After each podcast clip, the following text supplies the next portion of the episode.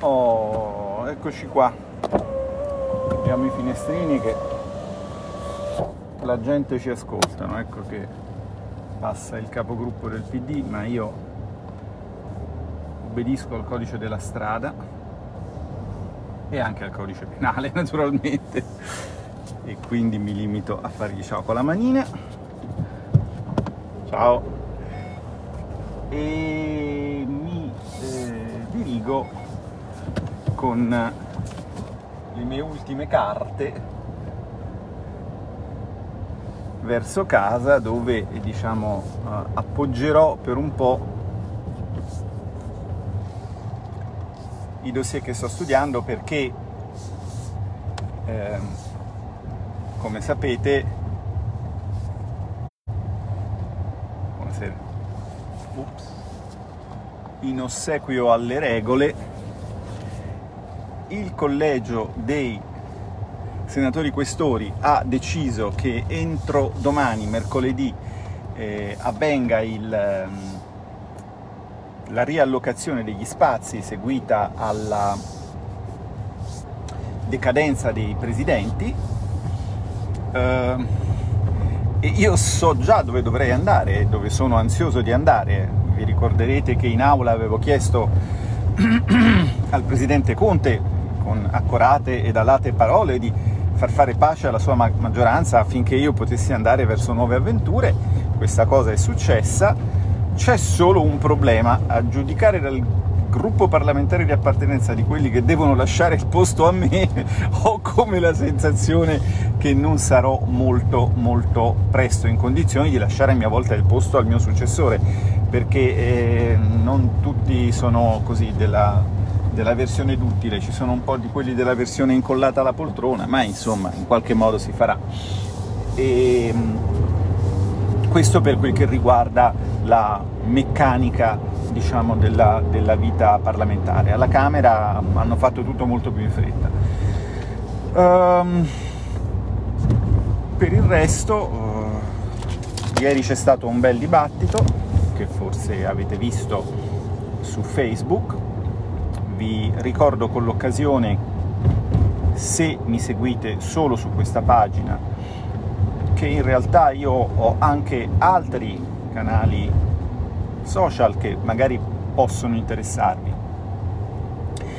Eh, in particolare può interessarvi il canale Telegram, che è quello che uso per diffondere i documenti eh, ufficiali, i dossier che mi arrivano dal nostro ufficio studi, che non sono dei documenti eh, riservati, non sarebbe diciamo, mio, mio stile diffonderli. Sono dei documenti assolutamente pubblici che si trovano anche sul sito del, del Senato andandoli a cercare, ma insomma non è esattamente facile in un sito della complessità di quello del Senato andarsi a trovare mh, mm, i documenti, soprattutto quelli non legislativi, che però spesso sono molto interessanti perché contengono ricerche, eh, soprattutto analisi comparative. Eh, per esempio il nostro ufficio studi sta eh, facendo qui, a, qui, al Senato da, da, da tempo, dall'inizio della crisi, un eccellente lavoro di confronto fra i provvedimenti legislativi eh, in materia di Covid presi nei vari paesi dell'Unione Europea. E oggi vi ho eh, trasmesso sul canale Telegram, cercate Telegram Alberto Bagnai, poi la cosa più pratica è prendere l'app e installarsela, non, eh, così venite avvertiti, vi arriva come, come fosse un, un, Whatsapp, vi arriva il messaggio, se volete che vi arrivi un mio messaggio, che normalmente vi reca o indicazioni di appuntamenti mh, mm, di carattere politico, non so, gli spostamenti di Matteo Salvini o, o gli spostamenti di altri parlamentari rilevanti eh, per, per, determinati territori, ma molto più spesso vi arrivano documenti. L'ultimo documento che vi ho mandato è interessante perché riguarda che cosa hanno fatto per la riapertura delle scuole gli altri paesi dell'Unione Europea. Non me lo sono ancora letto, non ho tempo di leggere tutto, oggi dovevo fare altri scatoloni, buttare carte, stando attento a non buttare quelle sbagliate, ehm, ho trovato la prima stesura della, della finanziaria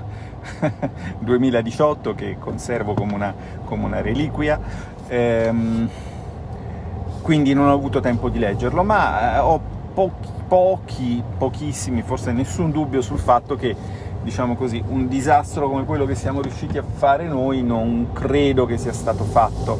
in altri paesi e ho la pressoché totale certezza che negli altri paesi le famiglie sappiano che cosa le aspetta a settembre, mentre per esempio io stesso non so che cosa aspetta segnatamente mia figlia a settembre, che non è una cosa banale, perché vabbè, lei adesso è, è, grande e si muove anche da sé, ma per esempio devi accompagnarla a scuola? Sì, no, partendo da quando, chi c'è a casa, chi non c'è a casa, insomma tutte queste storie qua. Mm, sul canale Instagram, per restare nei gram, quindi su Telegram trovate queste cose serie, sul canale Instagram trovate delle cose più futili, eh, trovate per esempio una meravigliosa foto della mia scrivania libera finalmente finalmente libera dalle carte. È una cosa abbastanza, abbastanza positiva cambiare, cambiare, studio, perché ti accorgi di quanta roba inutile stavi, stavi trattenendo, entri in questa dimensione, diciamo così, eh, forse buddista, o, ma, anche, ma anche del vecchio monachesimo, dell'ascesi, ma anche prima del, del, cinismo, insomma di tante correnti filosofiche che eh, insegnano eh, all'uomo il vantaggio di liberarsi di tante cose inutili, di tutte le carte che vi ho fatto vedere, che vi ho descritto, su cui si sono appassionati tanti, eh, perché ce ne sono tanti fra i miei colleghi, valenti oratori e tanti sagaci legislatori, eh beh, sono finiti nel cassonetto della carta, perché noi, almeno in teoria, facciamo la differenziata, come alcuni fanno a Roma. Poi vale il principio generale che non sappiamo se a Roma quello che noi differenziamo poi segua un percorso distinto dall'indifferenziato, ma questo è un altro tema che io non conosco e non voglio fare polemica politica. Quindi su Instagram trovate la foto della scrivania vuota che, un, che ho spolverato per il mio successore, cui ho lasciato anche un regalino di ingresso che non è, non è un, non è un non è nulla di offensivo, anzi è un pensiero affettuoso, eh, e questo sul canale eh, Instagram. Su Twitter, eh, vabbè, su Twitter, se mi seguite su Twitter, non dovrei dirvelo, ma siete un po' malati, ma insomma, però io vi voglio bene lo stesso. Su Twitter abbiamo, abbiamo appena, stiamo seguendo le vicende della, dell'esplosione di Beirut, che boh, lì c'è da capire, quindi naturalmente dopo il periodo in cui erano tutti economisti, periodo che non rimpiango, non rimpiango, devo dire che è un periodo che ancora dura, eh, perché tutti sono economisti. Abbiamo avuto il periodo di tutti i medici e oggi abbiamo il periodo in cui tutti sono esperti balistici. È sempre tutto molto bello, c'è sempre molto da imparare, ma naturalmente poi le cose vanno sempre in un altro modo. Per esempio, vi ricordate di quanto eravamo preoccupati per quel famoso ultimatum della Corte di Karlsruhe eh, alla Bundesbank? Me ne avete mai sentito parlare? Mm, credo di no. Perché? Eh, perché eh, Twitter, diciamo così, per chi lo sa usare è la bussola, è la bussola eh, che punta il gelido nord della vastità di quanto non me ne frega una mazza di certi argomenti e questo nord dovrebbe essere qualcosa che dovrebbe permettervi di orientarvi nel dibattito, soprattutto quando i media puntano verso il torrido sud della giungla delle cose che a loro interessano tantissimo e di cui a me non me ne frega niente. Finora è quasi sempre andata bene, le cose di cui a me non fregava niente, che sono quelle di cui vi parlavano i media, si sono quasi sempre dimostrate irrilevanti. Ho come la vaga sensazione che nelle prossime 48 ore la parola Karlsruhe sarà pronunciata da tre o quattro fulminati su, uh, su Twitter e basta. Poi magari invece chissà, uh, veramente... Uh, non so, la Germania decide di porre fine e poi si alzano naturalmente anche gli elicotteri con tutto quello che sapete. Vabbè, può darsi, può darsi, però io non, non credo a questi diciamo, a queste brusche soluzioni di continuità e anche a questa lettura così sempre messianica insomma, della, della storia. I processi sono lunghi, eh, gli attori coinvolti sono, sono, tanti, le cose da fare sono tantissime, tantissime. Non potete, non potete averne, averne un'idea. Quindi siamo passati da Telegram, dove c'è quel bellissimo studio sulle eh, differenti eh, disposizioni date nei vari paesi per la riapertura delle scuole, a Instagram dove c'è una bellissima foto della mia eh, scrivania vuota, ma c'è anche una bellissima foto dell'autore San Michele a Cervia che vi consiglio. A Twitter dove c'è la vastità del che me ne frega di certi argomenti. Eh, altri social, il blog, il blog mm, eh, gli sono molto affezionato, ma, eh, ma posso dedicargli poco tempo. L'altro giorno per scrivere un post mi è andato un pomeriggio e, e, ho pensato ma come facevo a scrivere due post al giorno in certi periodi? Eh, mi ci andava la giornata, d'altra parte quello era anche lavoro di ricerca, molti di quei post sono diventati articoli scientifici, mi ero dimenticato la fatica fisica di stare dietro ai dati, di, di, di, raccoglierli, di controllarli, di confrontare le serie, di confrontare le fonti. L'ultimo post che trovate sul blog fa vedere una serie del PIL trimestrale un po' più lunga di quella di cui vi hanno parlato i media, una serie del PIL trimestrale che comincia nel 1970 perché, perché il PIL trimestrale, diciamo così, era la materia prima, per così dire, del mio lavoro fin dalla metà degli anni 80, da quando, da quando, da quando mi sono laureato, insomma. E, e quindi in virtù del fatto che non butto niente, tranne le carte inutili, come vi ho appena detto, eh, ho ancora tutta una serie di, di dati molto molto risalenti indietro nel tempo, sia per quel che riguarda l'economia nazionale che per quel che riguarda l'economia eh, regionale. È chiaro che questi dati non sono direttamente confrontabili ne, con quelli attualmente prodotti, perché i criteri statistici si sono affinati, perché sono cambiate tante cose, ma nell'analisi delle tendenze di lungo periodo sono comunque una guida abbastanza attendibile e comunque insostituibile, perché insomma il dato devi lavorare con quello che hai, non puoi lavorare con quello che non hai. E che cosa risulta da questo, da questo ultimo post del blog che vi ho peraltro eh, riportato anche su questa pagina Facebook su cui mi state seguendo, quindi potreste averlo già visto, se non ci foste capitati vi suggerisco di dargli un'occhiata. Ma risulta che il PIL eh, trimestrale del secondo trimestre del 2020 si è contratto eh, al livello del PIL del terzo trimestre del 1990. Ora, come vi ho appena detto, è piuttosto difficile fare confronti esatti su periodi così lunghi, per cui se siamo tornati indietro al terzo trimestre del 90 o al primo trimestre del 92 o al quarto trimestre dell'88 non sono in grado di dirvelo, non credo che nessuno sia in grado di dirlo se non facendo un lavoro di ricostruzione della serie proprio partendo dai microdati che comporterebbe quattro anni di lavoro solo per avere l'esattezza, ma insomma eh, che siano 28, 30 o 32 gli anni di balzo all'indietro, devo dire che non mi appassiona, perché comunque siamo sull'ordine di grandezza dei decenni, dei decenni per una crisi che quindi è in re ipsa senza precedenti. E quello che eh, dicevo ieri sera, penso di essere riuscito a trasmetterlo, ma vorrei insistere qua con voi eh, state vedendo il tragitto da, dal lavoro a casa, fra un po' sono arrivato quindi, quindi dovrò lasciarvi, ma ciò su cui vorrei insistere è che secondo me non solo all'inizio, quando in effetti lo avevano capito solo gli economisti della Lega, purtroppo, ma anche adesso non si capisce bene, gli altri non capiscono bene la natura assolutamente eccezionale dell'evento che ci ha eh, colpito,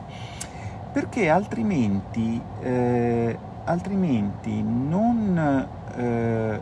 continuerebbero a trattare un evento così eccezionale con le solite, diciamo, ricette che sono le ricette del far indebitare gli stati, la ricetta del deficit. Intendiamoci, il deficit va bene, cioè che ci sia una politica di bilancio espansiva, potenzialmente rivolgendosi ai mercati, eh, quando necessario, va bene, non sarò certo io a difendere l'austerità di Monti, sapete benissimo che eh, peraltro attaccarla è stata una, una strategia eh, doppiamente, doppiamente eh, vantaggiosa perché intanto averlo fatto quando non lo faceva nessuno eh, mi ha fatto emergere nel dibattito e ora mi dà la soddisfazione di vedere tutti quelli che mi attaccavano dire quello che io dicevo dieci anni fa, quindi voglio dire, se uno vuole soddisfazioni, ne può, eh, diciamo, il coraggio ti dà ogni tanto delle soddisfazioni. Ma eh, il vero problema è che di fronte a uno shock di questo tipo sarebbe stata, sarebbe, sarà comunque necessaria una strategia del tutto diversa, una strategia di monetizzazione della dello sforzo eh, di bilancio, cioè fondamentalmente di finanziamento monetario diretto degli investimenti pubblici necessari a, eh, necessari a superare la crisi. Lo si farà? No, naturalmente no, perché bisogna mantenere eh, vivo questo paradigma secondo cui i soldi sono una risorsa scarsa e quindi naturalmente non possono essere eh, proba- voi, queste sono cose che già sapete, poi fra l'altro vi sta facendo il ripassino Claudio. Eh, e, quindi, ma, e quindi come al solito, come, come sempre, e quindi, e quindi, si andrà da un evento che nasce come crisi dell'economia reale, come fortissimo shock eh, dell'economia reale, perché diciamo, il Covid non ha, non ha non ha ancora fatto fallire le banche, ha fatto chiudere eh, gli opifici, ha fatto chiudere i negozi, i laboratori. Eh, la risposta a uno shock di questo tipo in termini di eh, crescete e indebitatevi eh, sarà ovviamente una crisi finanziaria disastrosa. Eh, non ve lo dico con grande soddisfazione, eh? non, è che, non, è che, ci tenga tantissimo a dire io ve l'avevo detto, cioè il giochino dell'io ve l'avevo detto l'ho giocato per tanti anni con alterne vicende, generalmente con un certo successo. Eh, bisognerebbe cercare, bisognerebbe fare di più, come dicono, come dicono i, nostri, i nostri cari amici, su cui poi vi farò una diretta particolare, perché mi sono fatto stampare il decalogo del fate di piuista e cercherò di far capire, eh, cercherò inutilmente di far capire a chi non può capirlo, perché se potesse capirlo l'avrebbe già capito, perché cose tipo bloccare il centro di Roma con i trattori non sono esattamente il massimo per riuscire a eh, eh scalzare un governo che è messo lì da poteri che sinceramente dei trattori se ne battono e forse hanno anche ragione. Ehm, No, no dicevo, non ve lo dico con, con, con, grande soddisfazione, ve lo dico con, eh, che ci sarà,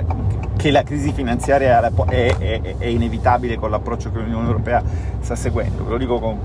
grande preoccupazione, ve lo dico con, grande senso di responsabilità, ve lo dico con grande compassione per chi è tutto contento perché Mamma Europa ha risolto tutto senza avere neanche proprio un'idea degli ordini di grandezza delle cose che sono messe in campo. Eh, neanche l'ordine di grandezza delle cose che sono promesse, eh, d'accordo? E dovremo, dovremo, attrezzarci a convivere con un nuovo periodo di turbolenza, di turbolenza finanziaria, è abbastanza evidente. Va bene, io sono arrivato e quindi, eh, e quindi vi, vi, vi lascio. Ricordatevi dei vari canali che vi ho citato, social su cui potete seguirmi, Telegram, Instagram, Twitter. Eh, il più interessante è eh, il meno futile, è senz'altro Telegram. Se andate lì leggerete che cosa hanno fatto gli altri paesi europei in merito alla riapertura delle scuole. Buona lettura.